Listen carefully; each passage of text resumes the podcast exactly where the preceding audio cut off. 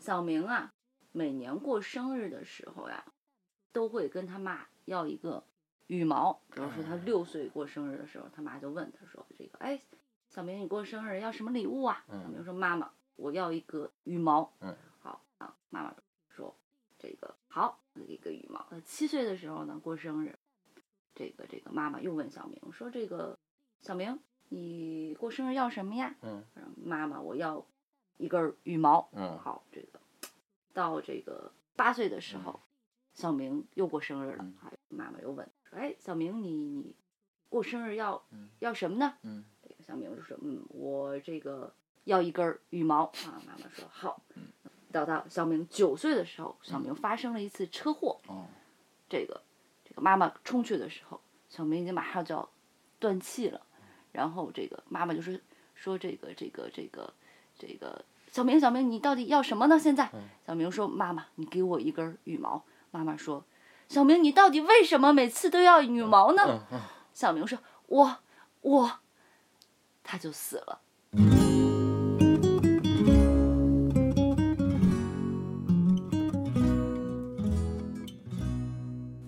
呃，欢迎大家收听桑尼亚给路易讲故事。呃，今天的下午已经是晚上了，呃，我已经非常的困了啊，所以我觉得那个一会儿讲着讲着，可能我抓们俩紧时就间对对对，行，快开开开始。好，今天我要给路易讲一个故事，叫《穿靴子的猫》。对这个故事，其实啊，我听过好多遍，我从小就知道这个故事，但是这个故事我完全对不上号了。我现在已经也困得快、嗯嗯快这个这个对不上号了。嗯就穿靴子猫讲的是一个什么故事呢？是这样的，嗯就说呀，从前啊，有一个这个磨坊主，嗯他有三个儿子，嗯老大、老二和这个老三。嗯然后呢，有一天他死了，哦死了之后呢，就分财产。嗯。那么我们都知道，这个这个这个欧洲长时间以来都是长子继承对制对哈，对但是故事里没有说有分析啊。嗯嗯所以呢，呃，老大呢就嗯分了一个磨坊，嗯老二呢分到了一头驴，嗯呃，老三呢分到的是嗯一只猫。嗯那这个这个老三就心里头这很不是滋味儿，嗯他就想哎呀，这个老大和老二联手起来啊，他们就能发财。嗯那我呢？我现在能做的只能是把这只猫吃了，然后用它的皮刻个手套儿， 也没有用啊。嗯哎呀，就每天这么念叨，这这猫听见了啊，不但没有生气，嗯呃，反倒是说要去帮助它的主人，嗯它就跟它这个老三说：“哎呀，他说那个你呀、呃，给我准备一个袋子，嗯然后给我准备一双靴子，嗯我就能够向你证明你分到的这个财产不是那么的差。嗯这个老三呢，就说，嗯，反正想到自己也很无望吧，每天这要吃没吃，要喝没喝哈。你想这个这个猫啊，它有很多技能，它见过的，比如它会装死，是吧？哦那个这个这个，现在他发现他会说话，哦很厉害。说这个，不妨就把最后的一个啊希望寄嗯托在他身上呢，给他准备了猫要的这个袋子，还嗯有这个靴子啊。猫也很非常勇敢的穿上了这个靴子，就出发嗯了。那么他就来到了一个这个这个啊草地上，然后呃，他不是会装死吗？嗯然后他打开了他的袋子，然后他又装死，装死之后呢，啊，很快就有一只兔子呀，就到他的这个袋子里去找吃的。嗯这个时候他突然就诈尸起来，然后把袋子封上，把兔子弄死，啊，就获得了一个猎物。哦但是呢，这个啊，这个穿靴子的猫到底是这个穿靴子的哈，它呢不是把这个兔子拿回去给主人吃了，它是去了找了一个这个国王。嗯然后他就他干嘛去了？其实是送礼去了。嗯就跟着国王说说这个，我这个有一个这个，我是我的主人是一个叫卡拉巴伯爵的嗯这个人，嗯他让我来给你送礼物，就是这个野味儿兔子哈。嗯，啊，这个国王看见啊，很高兴，哎，这兔子就走了，这个这个猫猫就嗯走了，走了。然后第二天呢，嗯，他又去河边儿用这个办法去抓了一对，呃，它叫鹧鸪啊啊，反正就那就是是阿鹧灵鸪鹑之类的啊是对吧鹧？鸪那种野野野鸟是吧？一样的方法又送给了这个国王，嗯就说哎，这是这个这个这个卡巴拉吗？我刚才说的是。我忘了叫什么了。 好，从此之 后它叫卡巴拉嗯啊，嗯你帮我记着啊，我今天嗯困的嗯也忘了。嗯嗯这卡巴卡巴拉哈，嗯卡巴拉伯爵啊送给您的礼物啊嗯，国王啊很高兴。如此一来啊，每天他送了能有两三个月吧，已经跟这个国王成了熟人了。嗯结果有一天呢，他就听说啊，说这国王要带着他这个世界上最漂亮的女儿到河边附近游玩儿。嗯，听到这个消息之后，他非常的开心，回去就谁猫？猫，嗯对，这个猫就跟它的这个嗯主人就说：“哎，你的好运要来了，啊这个国王啊，带着他的这个女儿要到河边儿附近去游玩儿。嗯嗯嗯那你呢，什么都不用干，嗯你就去这个河里游泳啊，嗯剩下的事情都交给我。嗯这个这个这个老三啊，就听了猫的话啊，就去到这个河里去游泳了。嗯然后，然后这个猫呢，啊、在岸边儿看着，等着国王他们一行人快来啊，快走到的时候，这猫就冲过去喊啊，救命啊，救命啊！这国王这是怎么了？这个啊，说我们这个这个这个卡巴拉伯爵啊，刚才这个被这个强盗抢劫，再掉到河里头了啊，说得这个就赶快去救他。国王就赶紧派这个护卫就把这个，把他这个这个伯爵假伯爵救上来了。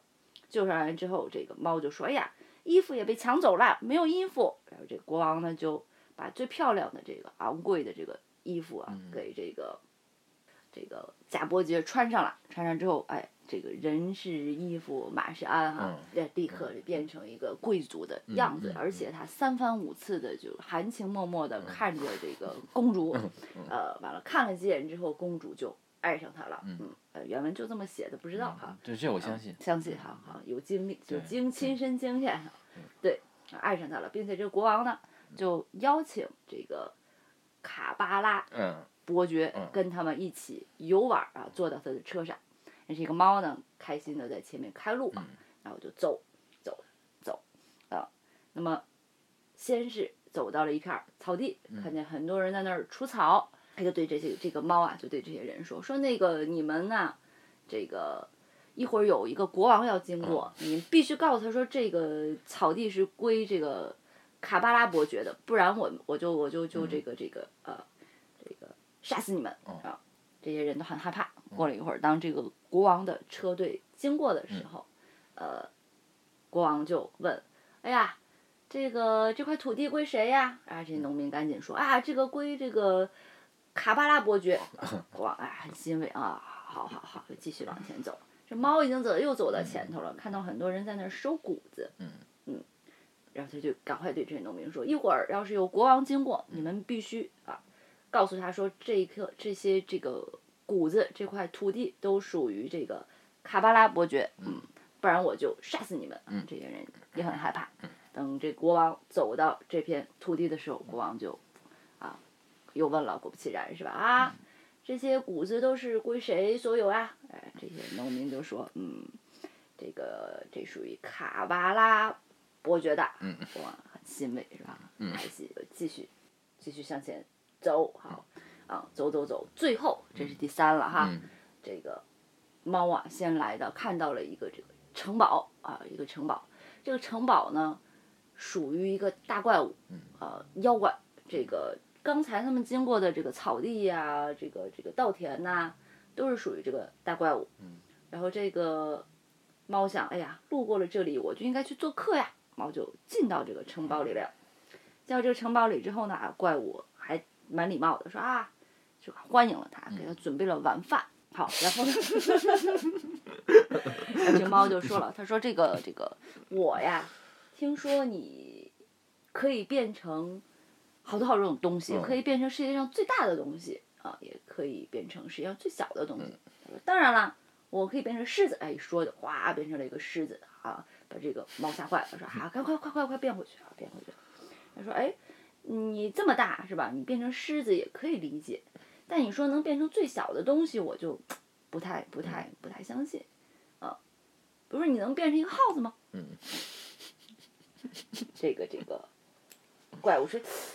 那狮子能变耗子，我还能变，还变成个耗子。这个时候你也懂了，然后猫过去把它吃了啊。从此就霸占了这块这个土地和城堡。而这个时候，国王就来了，国王就说啊，这个城堡是谁的呀？这个猫立刻就出来了，说啊，这就是这个卡巴拉伯爵的这个府邸啊，啊，快请进，快请进，好。哎，后边故事就不用讲了，是吧？嗯嗯进来之后那么豪华，是吧？这个这个穿上了新衣服嗯的这个这个这个磨坊主的三儿子也那么漂亮，是吧？嗯这英俊潇洒，挥金如土，是吧？然后就呃跟公主幸福的这个结合了，嗯生活在是吧一？起嗯从此之后就对呃快乐的生活在一起啦。这就是这个穿靴子的猫的故事。哦，哎呀，我终于把这个穿靴子猫的故事给对完整了，嗯嗯因为这个故事里有太多的情节和别的童话比较相似了，嗯所以嗯，老是容易混淆。但是嗯今天终于梳理完整了。对。但是你嗯在读这个故事的时候，嗯你有没有问一个问题？就是说这个嗯这个这个猫为什么要要一双靴子呀？呃，其实我想过这问题，因为我虽然对这故事的结构他妈七七零八落的哈，但是就是说这个事儿，这穿靴子的猫这个事儿，我一直记忆犹新，嗯所以我就一直在思考这个穿靴子猫的问题，就是这是个哪国的童话呀？法国，应该是中世纪的传说，嗯就是我觉得这传说都来自于中世纪。对，但是中世纪的时候，欧洲各国并没有什么太明显的区分。嗯那呃就是说，呃，如如果以法国童话的话，那应该我觉得啊，应该是从文艺复兴以后，在民间依然是流传的嗯这么一个故事。嗯然后呢，比如说咱们可以做这么一个分析，就是你发现，在格林童话里面，就是德国啊，德国十九世纪后期的童话里面，就是这些故事里都特别强调一种元素，就是血亲。嗯就是所有坏的人都是后妈和后后爸，对吧？然后呢，就是说在这个故事里面，就是在在法国的这个故事里面，我觉得这个故事从头到尾都在强调服装，嗯 就是比如说咱们在思考猫为什么要这个呃靴子这件事儿的时候。在猫要靴子之前，这个老三因为继不是继承人吗，手套儿是吧？对对对嗯他首先想到的一个概念是手套啊，嗯，对吧？然后这猫又管他要了靴子，而且猫让他吸引公主的方法是他妈给他找了一身衣服。嗯所以在这个剧、这个故事的几个段落里面，反复的出现了着装这个问题。嗯嗯所以我觉得呢，因为咱们今天其实你去过法国，然后再去奥地利，再去德国什么，你就会发现其他地方土一块，对吧？嗯嗯，啊然后呢，那从文艺复兴开始，从弗朗索瓦一世那时候开始，法国它就已经是奠定了它到今天为止的这个时尚的他妈的基础了。嗯，所以在他人的心目中，这个时尚要大于很多别的事儿。所以这个猫，它通过什么样的一个方式去强调自己和别人不一样？我觉嗯得就是靴子。我记得这个故事里应该反复出现一个一句词儿吧，就是我是穿靴子的猫，嗯它强调穿靴子的猫。嗯那这个猫一穿上了靴子，那就厉害了。哦，这个穿靴子的猫是因为要时尚，对，就是说这是一种藏藏在童话里的这种时尚感。嗯我倒反嗯正我最开始觉得这个猫它要穿靴子是，嗯它肯定应该跟这个。荣誉啊，有关系啊，嗯嗯跟嗯骑士啊什么的，你所以你刚才说中世纪，我觉得嗯跟这个还是有点嗯关系的，对吧？嗯，对那对对那，比如说它的这种这个这个呃对主人的这种忠实是吧？它的嗯能力可能都跟这种骑士的这个形象有点哦关系，对吧？我对觉得这可样，能是如果这样嗯照你这么理解的话呢，就是说，其实这个国，这个谁呀、这个卡卡巴，拉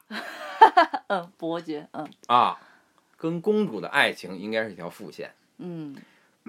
这个里面的主线应该是他跟猫的感情，又是他跟猫哈，对吧？然后嗯呢，这个公主其实是他跟猫的感情交流的一种介质嗯，或者一种东西。对所以这里面，那其实如果照你的这个观点。嗯就这猫被其实被演化成一个骑士，嗯而且这个骑士最终呢，他是机智和勇敢，帮助主人赢得了一个荣誉。我觉得你这个是完全成立的。嗯再就是这个穿靴子的这个猫啊，我第一次读到这个题目的时候啊，我就觉得它特别的呃吸引人。嗯，比如说你说。如果不是穿靴子的猫、戴帽子的猫呀，嗯什么什么这个拿扁担的猫啊，我都觉得没有穿靴子的猫这么吸引人。因为咱们都是养猫的人，嗯，就养猫的人，其实最接触的最多的应该就是猫爪子。嗯，比如说你的猫抓板嗯是给猫爪子预备的，对吧？嗯然后你身上要是说你累了，猫在你身上踩两下，那也是用爪子踩。所以其实就是爪猫爪子是人接触猫的一个介质。所以如果说跟养猫这事儿有关系的话，我觉得靴子是一定是从靴子入手。哦，这让我想起了嗯另外一个童话，我很喜欢的叫《长袜子皮皮》，呃听说过这个吗故事我也很熟，但是基本上也是支离破碎了。但这个长袜子皮皮呢，这个名字也让我印象非常的深刻。嗯嗯嗯我就想，一个大人他怎么想出来这么好的一个名字，那么嗯引人入胜？后来我就查了一下资料，他说这个这个故事呢的名字是一个这个故事集是一个妈妈编的，哦但是这个故事的名字呢是他的孩子几岁的一个孩子起的，就是因为这个孩子他老生病，嗯有一天他发烧了，他让他妈给他讲故事，他妈说我讲什么呀？嗯他说我要听一个长袜子皮皮的故事，哦于是他就出现了一个叫叫做皮皮的小女孩儿的嗯嗯这样的一个一个嗯故事，长袜那子皮就是说，皮，从长袜子皮皮这点，我获得的一个形象感啊，就是说，因为这个小孩的脚如果小的话，他老穿大人的袜子，或者说那个袜子老穿着不合适，他就会感觉很长。嗯，所以对，这个这个形象是很很有形象感的。嗯所以我觉得跟穿靴子猫那个形象感是是一样的，就是嗯猫可能带什么东西吧，都不如它穿着靴子更滑稽。嗯更有滑稽感。那要是从这儿来分析的话呢，就是说，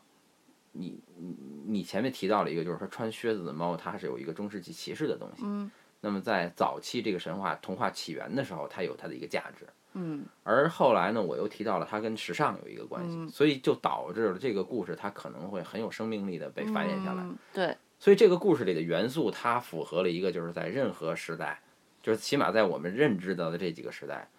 都生存都能生存的这么一个条件。嗯嗯。所以这就是这个故事，我觉得它可能能从中世纪到今天，它依然是一个典型的故事的这么一个契机点，嗯，嗯，对吧？那我先去睡了。 Здравствуй, здравствуй, я вернулся.